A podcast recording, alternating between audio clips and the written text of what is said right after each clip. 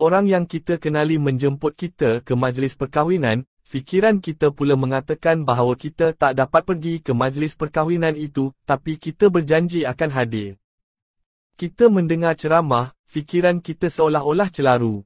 Bila ditanya, kita mengatakan sangat baik untuk didengar, fikiran negatif tetapi kata-kata diucapkan secara positif. Mengapa tidak wujudkan minda yang positif pada mulanya? Maksud saya mengapa kita tidak membinanya dengan betul. Kehidupan seperti pemikiran.